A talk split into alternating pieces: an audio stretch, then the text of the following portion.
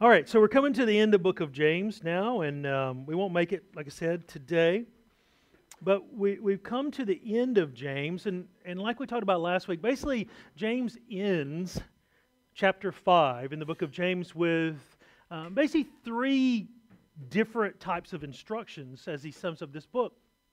Last week, we dealt with really personal integrity, about doing what you say you're going to do. If you, do, if you, if you live a life of truth, you don't have a need for oaths, right? If, you, if people can trust you, you don't have to swear by anything. Well, as he finishes that section on personal integrity, he moves to a section on prayer. And we'll be dealing with verses 13 through 18 this morning in James chapter 5. And in James chapter 5, verses 13 through 18, prayer is mentioned in every single verse. So it's obvious that James is talking about prayer. It leaves us no doubt. And when I say the word prayer, what's the first thing that comes to your mind? Do you think duty? Do you think privilege? I mean, is it a, is it a daily task to be completed or kind of like brushing your teeth, something you have to do? Or do you actually look forward to it? Is it something that you want to do? But what if I ask you a follow up question and I say, well, how is your prayer life? Right? How is your prayer life? What would you say? And before you say anything, by the way, these are rhetorical. Nobody needs to raise their hand. If, before you say anything, before you even think through this, is it, is it a regular, honest prayer before the Lord with your hopes pain, your struggles with sin, your desires? Is it daily praise for God and His goodness and His grace? Are you confessing your sins? Asking the Lord to cleanse you from all unrighteousness and the, the stains of this world that we dirty ourselves with? It, is it your joy to commune with your Savior every day? The thing about prayer is, like Bible reading, it is a spiritual discipline. We have to train ourselves for godliness, like Paul tells Timothy in 1 Timothy chapter 4, verse 7, like a, a runner in a race, we train ourselves for godliness. It's a commitment. It takes time. Like anything in our lives, for something to become a habit, They've done studies. They say that for something to become a habit in your life, it takes 30 days of repetition. Is prayer a habit in your life?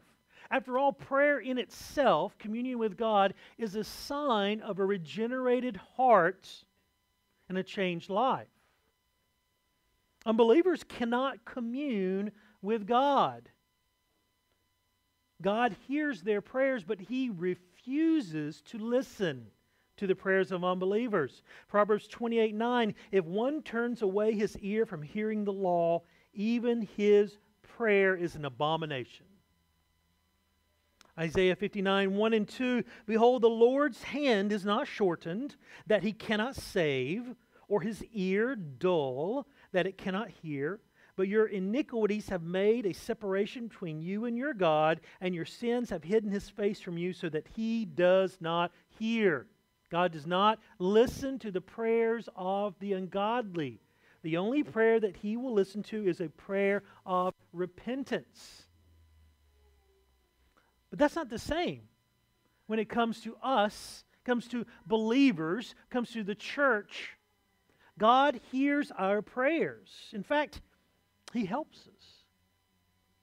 Romans 8:26 In the same way the Spirit helps our weakness for we do not know how to pray as we should but the Spirit himself intercedes for us with groanings too deep for words. You see as a we have as a privilege that we can pray. I had a university student come to me for some counseling a few years ago, and he, and he came with struggles. He was struggling with anxiety and fear about his future. He was living a life of, of very little joy. He was struggling with indecisiveness. He was, basically, he was fearful. And I asked him why he was fearful and he was joyless. And he said, Well, I have a lot going on, quote unquote. I said, Okay. He said, I have school and I'm struggling, my grades up and down. I've got a lot of pressure from my parents to do well. I have a job. I have to work as well to help pay for my uni. I have a girlfriend, the pressures, and you know, she wants to get married. I'm entering my final year and a half of uni, and I'm thinking about marriage. All these stuff is just, just weighing me down. I said, okay. And they said, well, are you, are you praying about any of this stuff? Are you praying about these struggles? I said, honestly, not a once in a week, Lord, help me, but are you actually spending time before the Lord in prayer? And he said, well, to be honest, not really. I said, okay. And I said, look, I don't want to make light of your circumstances. But do you think the Christians in the first century had less pressures upon them? I think our brethren in China who are facing persecution have less pressure upon them each and every day. And I said, How did they endure and how do they endure with joy all the things that they are going through? And I said, The answer is prayer, communion with God Almighty a daily fellowship with the Lord in which you have that, that joy of being in His presence, a cleansing from sin, and the strength to endure your circumstances. Well, brethren, as James comes to this final section, after speaking about personal integrity, he wants to deal with prayer in the life of the individual believer and the life of the church. And he challenges us and he challenges in the light of the suffering and the hardship that we know these first century Christians were enduring, he challenges them to pray in all seasons. Because prayer is for all seasons. Now, there's four distinctives in regards to prayer in chapter 5, verses 13 to 18, and we, we won't get very far this morning because there's a lot, there's a lot of meat here in this text and a lot of it is uh, fairly, uh, you'll find a very diverse group of opinions on. But we're going to deal with especially this morning that prayer is for all seasons in verse 13. So let's go ahead and look at the text and then we'll dig in. Verse 13 of chapter 5 of James. Is there any one of you suffering? Then he must pray. Is any one of you cheerful? He is to sing praises. Is any one of you sick? Then he must call for the elders of the church, and they are to pray over him, anointing him with oil in the name of the Lord. And the prayer offered in faith will restore the one who is sick, and the Lord will raise him up. And if he has committed sins, they will be forgiven him. Therefore, confess your sins to one another and pray for one another, so that you may be healed. The effective prayer of a righteous man can accomplish much. Elijah was a man with a nature like ours, and he prayed earnestly that it would not rain, and it did not rain on the earth for three years and six months. Then he prayed again, and the sky poured rain, and the earth produced its fruit. And that's where we're going to stop. So, first of all, brother, I want you to see that prayer is for all seasons. James adds some staccatos at the beginning, and he says, Is anyone suffering? And literally, he just says, Pray. English kind of words it up a little bit because it is a command. And then he says, Is anyone cheerful? And he says, Sing praises, which is also a command. But let's deal with, first of all, prayer in all seasons. Well, prayer is a must in times of suffering.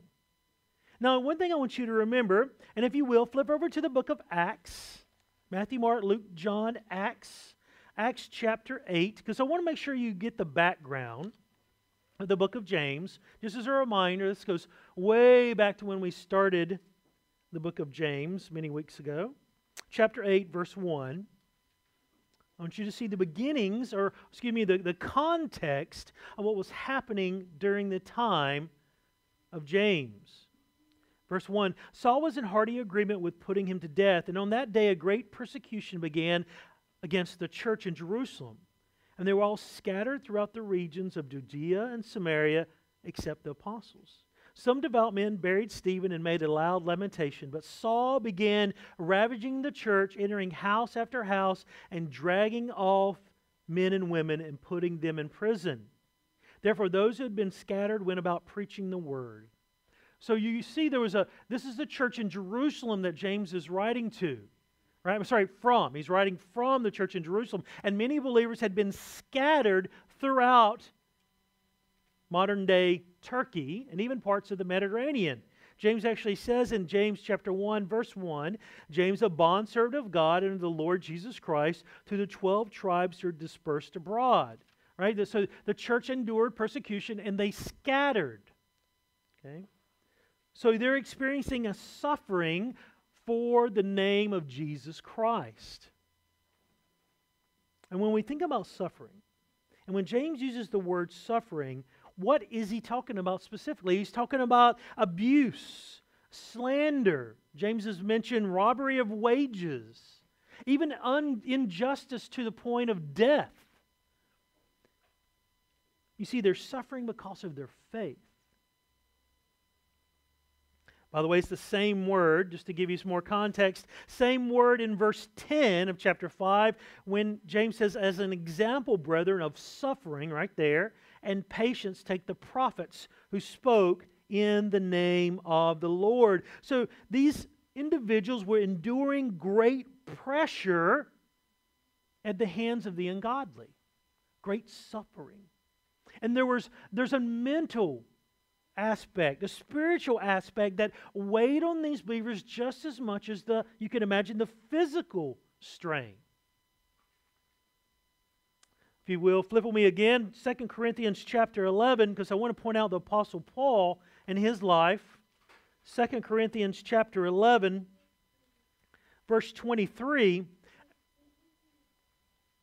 2 Corinthians chapter 11 verse 23, are they servants of Christ? I speak as if insane, I the more so. In far more labors and far more imprisonments, beaten times without number, in danger of death, 50 sorry, 5 times I received from the Jews 39 lashes.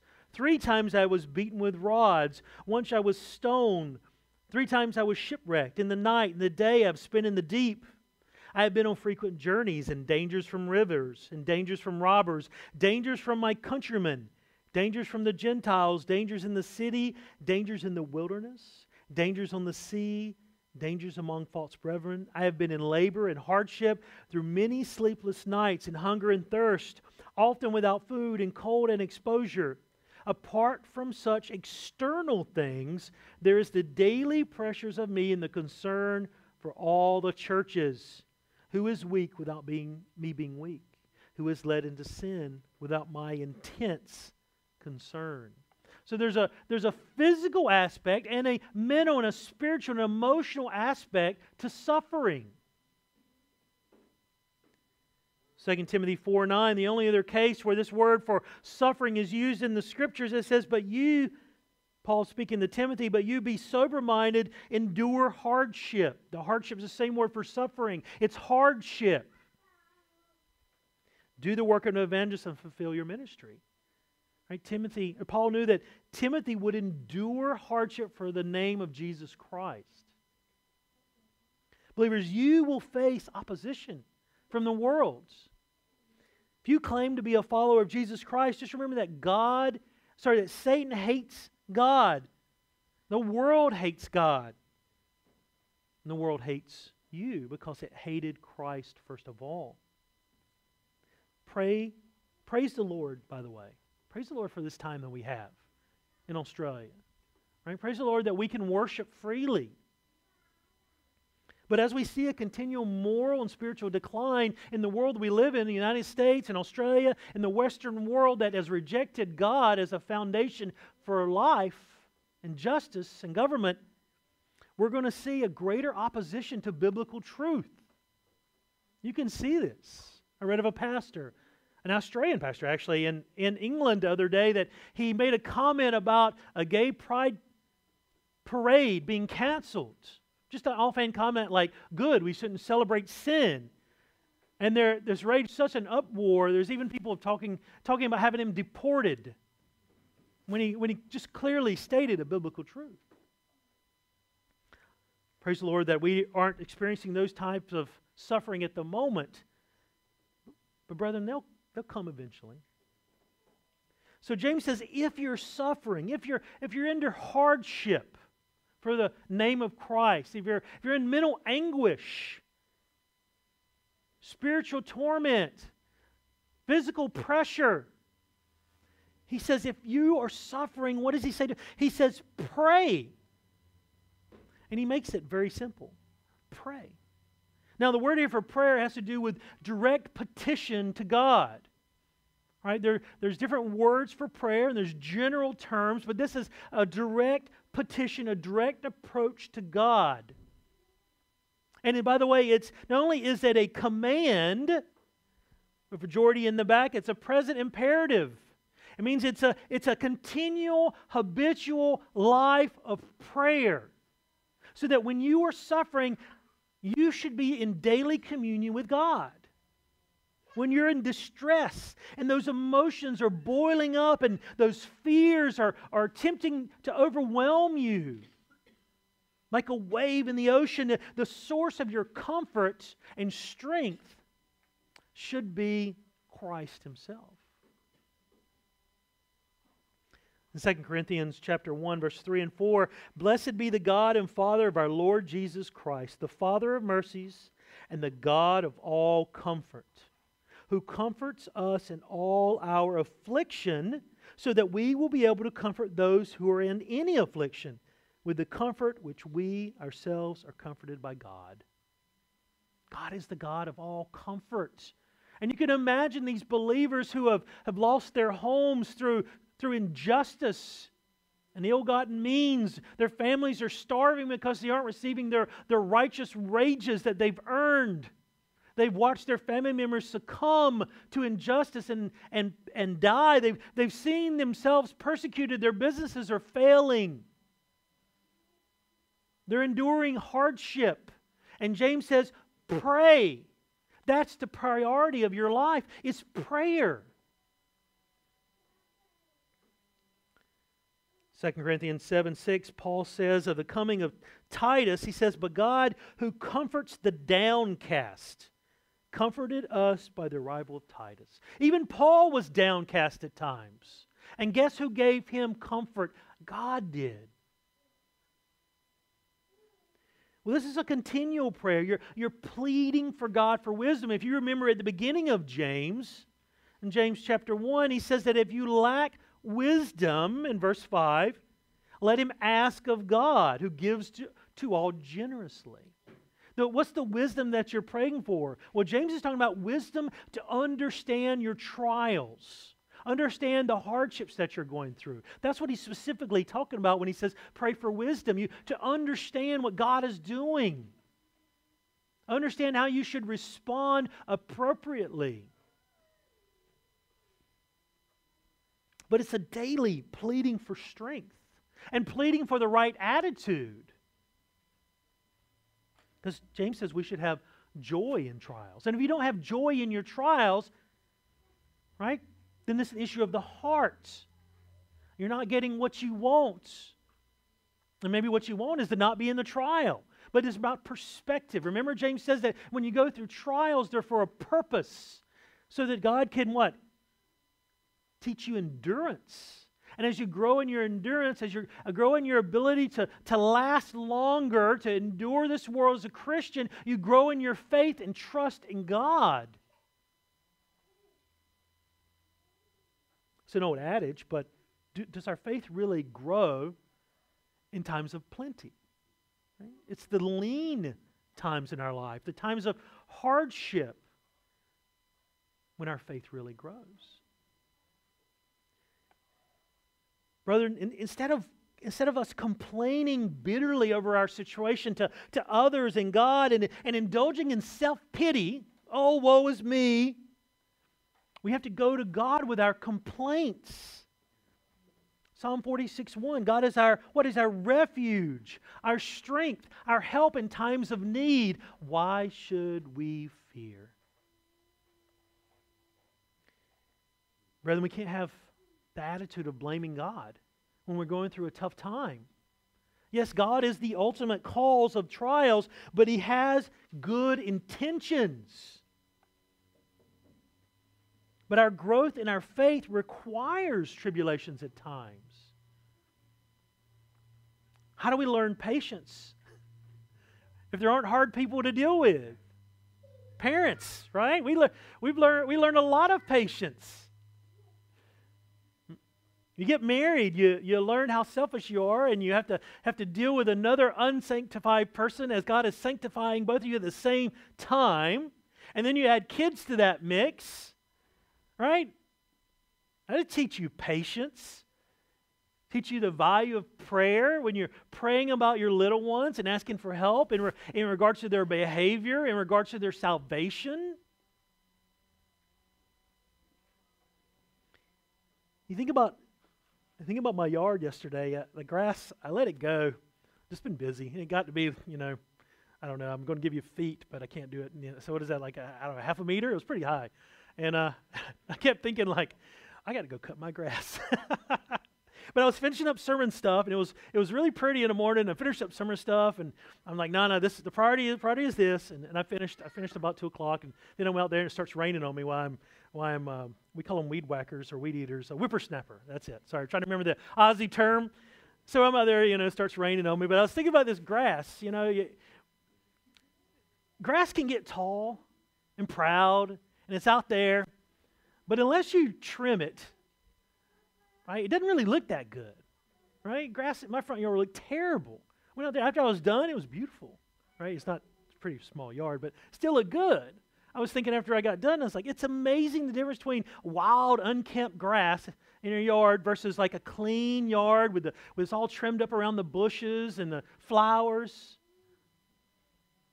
Well, if God just let us grow freely, right? Will we be of any use? Right? You can't really use a yard that's unkempt for anything. Would it be any use? Right? Would it look good? You have to be careful stretching this analogy too far, but that's, that's the idea of trials, suffering in your life. God uses those things to, to, to chip away the, the idols of your heart. You want to see where what the idols are in your heart. What do you love? What do you hate losing? What do you get angry about or frustrated when you can't have? That's the idol. And some people, it's just, it's random. Maybe it, maybe it's uh, it's power, prestige. Maybe it's uh, physical intimacy and companionship. Maybe it's I want to go on a holiday because I deserve it and I can't and I'm angry. You see, we, we can love things more than Christ. And the trials, the pressures that God allows, that God brings in our life, help reveal the nature and the situation with our hearts. So James says, when you're suffering, pray. Flip over with me to Psalm 55. It's a beautiful psalm. I have the privilege of each week going through these psalms and, and doing my pastor's comments, and it's been a wonderful study for me. Hopefully, you guys have enjoyed that as well. But Psalm 55 because I want you, to, I want you to listen to David. The Psalms are great in that we see David's experience and we can bring our own experiences to the Word of God because David and, and the psalmists who've written these Psalms have such a, a variety of experiences, whether it's sleepless nights or anxiety or fear or dread or happy times. I think we can bring our experiences and the, the Psalms echo those experiences from thousands of years ago because human nature hasn't changed. Listen to David in verse 1. Give ear to my prayer, O God, and do not hide yourself from my supplication. Give heed to me and answer me. Listen to this I am restless in my complaint, and I'm surely distracted. Right? Does that describe you? Are you restless at times and distracted? Are you complaining to the Lord? And he says, Because of the voice of my enemy, because of the pressure of the wicked, for they bring trouble upon me, and in anger they bear grudge. Listen to verse 4 My heart is in anguish, and the terrors of death have fallen upon me. Fear and trembling come upon me. See, David's in great fear, and horror has overwhelmed me. Listen to this. And oh, that I had wings like a dove, that I would fly away and be at rest. Behold, I would wander far away. I would lodge in the wilderness. He's praying for a holiday, right? He's praying, Lord, if I had wings, I would fly away from my situation. It's so hard. You guys ever said that in your life, in a situation? It's tough. Whether it's about a person, whether it's about a circumstance. If only, oh, just, Lord, I'm just tired of this. I just want to get away. I want to get away from this situation for a little while. Look over at verse 16. He says, As for me, I shall call upon the Lord, and the Lord will save me. Evening and morning and noon, I will complain and murmur, and he will hear my voice. That's praying. He's praying three times a day. And what is he doing? He's murmuring, he's complaining, he's, he's being honest with the Lord. Right? That's prayer life, brethren. Right? God knows what's in your heart. I mean, David's not complaining and accusing God of unfaithfulness, of lack of goodness or injustice, but he's just talking about the Lord or talking about his situation to the Lord. Lord, why is this happening? What's going on? What are you trying to teach me? What should I learn about myself? What should I learn about your character? Right? Then look over in verse 22. This is, this is David's advice. After all has been said and done, he says, Cast your burden upon the Lord, and he will sustain you. He will never allow the righteous to be shaken. Literally, eh, shaken from your faith. Paul says something very similar here. God will not allow you to be tempted beyond but what you can bear. Right? Cast your burdens. Brother, when you're going through tough times, why in the world, use that expression, why in the world are you going through it alone? Right? Why aren't you spending time with the Lord? And we all we all can get caught up in the things around us and the, the busyness of life. But you're cutting yourself off from comfort and joy and strength and communion. We, we do the Lord's Supper. We've called communion. It's called communion is just fellowship with the Lord. Right? We're celebrating his, his what? His death and resurrection. We're remembering his, his, his death for us on the cross. Right? We're, we're celebrating that fact. And when it comes to Jesus, know that, that the work of Christ is finished. He secured our salvation. But remember, his, his care, his shepherding of you will never be finished. Romans 8 34, Jesus is the one who died. More than that, he was the one who raised, who is at the right hand of God, who indeed intercede is sorry, is interceding for us. It's a continual thing. Jesus intercedes for us. My little children, in 1 John 2 1, I am writing these things so that you may not sin. But if anyone does sin, we have an advocate with the Father, Jesus Christ the righteous. So Satan accuses you before God, just like Satan accuses Job, and God refuses to listen because we have Jesus Christ, our advocate, our high priest, who, who points continuously to his blood that has covered our sins once and for all.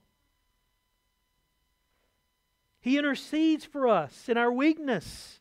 He provides forgiveness. He's our mediator. There's only one mediator between God and men. 1 Timothy 2 5. It's Jesus Christ. And by the way, he sympathizes in our weakness. Hebrews 4:15 For we do not have a high priest who is unable to sympathize with us in our weakness, but one who in every respect has been tempted as we are and yet without sin. What a wonderful thought. Think about that for a second. When you go to Christ and you're praying your heart out and you're struggling with indwelling sin, the same sin that keeps besetting you. Jesus has Jesus understands he was tempted. He was tempted in, in lust and pride. He understands. And when you go through suffering and hardship, Jesus went through suffering and hardship. And that's how Paul can say that, that God is the God of all comfort.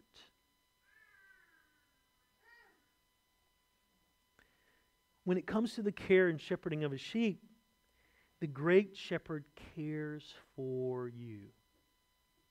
He hears your prayers. He intercedes for you. He, his blood refutes the accusations of Satan, and his grace sustains you.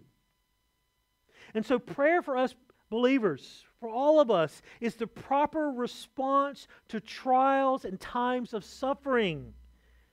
Right? Your troubles to drive you to your knees. Do you know what they used to call James, by the way? They called James camel knees. He was on his knees so much he developed calluses on his knees, and that and, and they called him camel knees. Have you ever seen camels' knees? They're always on their knees. No skin, hair, anything grows there. And I can testify that that really happens. When I worked for a vendor, I was delivering product. I was always on my knees, and it wasn't in prayer, but it was always on my knees, and I developed calluses on my knees. And I can tell you that that really happens. If you're on your knees that much, you, you have camel knees. So James lived out what he preached. You know, our prayers, our lives should, should be in accord with the book of James. When you think about what, what has James said for us in the book of James when we go through trials, James has said in, in chapter 1, verses 2 and 4, that God has a purpose in trials. So when you're praying to God, you can say, Lord, I know you have a purpose. I don't understand that purpose, and I might never understand that purpose, other than the fact that I know you want to what? Increase my endurance and increase my faith.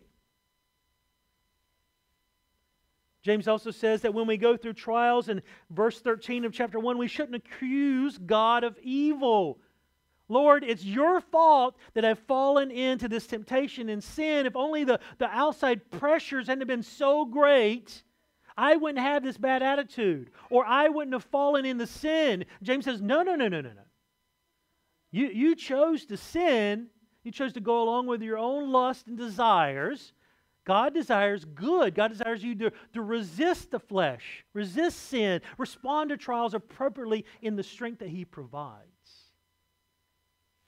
Goes back to the Apostle Paul prayed in Second Corinthians, and a thorn, he had a thorn in the flesh, and he replied repeatedly, Lord, please take away this thorn. And God's response was what? My grace is sufficient for you. James says the same thing. Chapter 4, verse 6, he says that God gives a greater grace. What's the grace greater? The grace is greater than the allure of this world. The grace is greater than the temptation of this world. The grace is greater than your indwelling sin. So James also says that God gives good to his children in James chapter 1 verses 17 through 18. God gives us good. Everything that you have that is good is given to you by God. Right? And if you remember that in prayer, right? It's that old song. We what we count our blessings one by one. We remember our blessings, remember those good things, and that should help us with our attitude. Once again, I said James 4 6, God gives us the grace to endure suffering and overcome sin. But, but James also says in chapter 5, verse 7, that we should not seek personal vengeance, but trust in God's justice. That's hard. It's hard. Somebody, somebody who is who is causing you to suffer or is attacking you and your family, even online, right? That's a big thing online. You, you can attack someone. James says, look, don't, don't respond. James says, look, let God take vengeance. His vengeance will be far more accurate and far more damning, really. And then James says, pray. Pray here in verse 13. Draw near to God. I love that. I love that in James chapter 4. Draw near to God, verse 8, and he will draw near to you. How often do we forget? You know, one of my favorite hymns is What a Friend We Have in Jesus. I love this hymn. What, what a friend we have in Jesus all our sins and griefs to bear. What a privilege to carry everything to God in prayer. Oh, what peace we often forfeit. Oh, what needless pain we bear. all because we do not carry everything to God in prayer. Have we trials and temptations? Is there trouble anywhere? We should never be discouraged. Take it to the Lord in prayer. Can we find a friend so faithful who all who with all our sorrows share? Jesus knows our every weakness. Take it to the Lord in prayer. Are we weak and heavy laden, cumbered with a load of care? Precious Savior, still our refuge. Take it to the Lord in prayer. Do your friends despise, forsake you? Take it to the Lord in prayer. In his arms he'll take and shield thee. Thou wilt find a solace there. Blessed Savior, thou hast promised, thou wilt all our burdens bear. May we ever, Lord, be bringing all to thee in prayer. Soon in glory bright, unclouded, there will be no need for prayer. Rapture, praise, and endless worship will be our sweet portion there. Brethren, you, you don't have to go through troubles alone. Take it to the Lord in prayer. Know that He cares for you. But James also says, not only during times of suffering, he said, Is there anyone among you cheerful? He is to sing praises. The cheer there is, a, is an inner attitude of, of good courage, of good cheer. We would say, You're feeling good. Right? You're, you're not going, maybe you're not going through suffering at this time. And James is contrasting the two because he's trying to encompass all of human life. Because our lives are often like that wave. We go up and we come down, and we go up and we come down, and that's like life. Life is a good times, and then there's times of trouble and suffering, and then it's good times again. And sometimes the trough is very wide, and sometimes the what the valleys are seem to endure forever. James is contrasting this because one of the things about good times is we can have a tendency to forget God. James actually says 117, every good thing and every perfect gift is from above, coming down from the Father of lights, with whom there is no variation and shifting shadow. And James says, look, when, when you have these times, these good times, these times of cheer and joy, and James is saying basically, you will have these times. They're a gift from God. He says you need to what? Sing praises. We often don't think of that, that, that singing praises is a type of prayer. You realize that? You're praising God for who He is and what He's done. That's worship. We're responding to God. And when we sing praises, that's an, that's an aspect of prayer. Because what we're doing, we're publicly thanking God for what He's done, for who He is, for His works, His nature, His character. And by the way, James is, once again, this is a command and it's a habitual practice. Brethren, don't forget God in the good times. Right? We, we all tend to remember the Lord when things don't go so smoothly. But remember him when things go well. That's why James is James is basically laying this out and saying, look, prayer is for all seasons. Don't forget God. And he means this, you think about singing praises. This is a individual act, just like prayer, individual petition or petitionary prayer, excuse me, like he says in the beginning but it's also a corporate activity. Right? We come together and we, what do we do? We, we're singing praises to God. It can't be duplicated by video, right? It can't be duplicated at your home by yourself. It's corporate worship in the body of Christ. We're called a body for that reason, right? We, we gather together as a local body, each indispensable to each other. So remember God in all your circumstances. Your, the exultant feelings that you have should result in expressions of praise. Ephesians 5 18 through 20. Do not get drunk with wine, for that is debauchery, but be filled with the Spirit, speaking to one another in psalms and hymns and spiritual songs, singing and making melody with your heart to the Lord, always giving thanks for all things in the name of our Lord Jesus Christ You think about Matthew 6 9, the Lord's Prayer, or better, better aptly named the disciples' prayer Our Father who art in heaven, hallowed be your name. Right? Hallowed, worthy of honor and praise. I like what Moses says as we've been getting ready to go into Judges. Moses is preaching in Deuteronomy, and this is his, his sermon to the second generation after the wilderness generation has died off, and he's preaching to them. And right before he's going to die himself, in chapter 8 and verse 10, he says, When you have eaten and are satisfied, you shall bless the Lord your God for the good land which he has given you. Verse 11 Beware that you do not forget the Lord your God by not keeping his commandments and his ordinances and his statutes, which I am giving you today. Otherwise, when you have eaten and you are satisfied and have built good houses, and lived in them, and when your herds and your flocks multiply, and your silver and gold multiply, and all that you have multiplies, then your heart what will become proud, and you will forget the Lord your God, who brought you out of the land of Egypt, out of the house of slavery. You see, that's the temptation. That was the temptation, and we know that happened, as we're going to see more and more in Judges. But that's a temptation for us. We go through those times of darkness, go, to, go through the valley or the, the, the valley of the shadow of death, and we pray and like, Lord, help us. We're struggling and we're being oppressed and we're, we're de- depressed.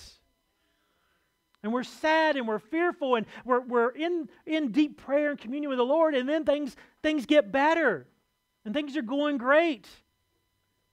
And what do we do? We, we basically kind of put God on the back burner. And we live our lives as if He's not actually still involved. So rejoice, praise the Lord, and, and resist the, the temptation to be self sufficient and proud, because that's what it is.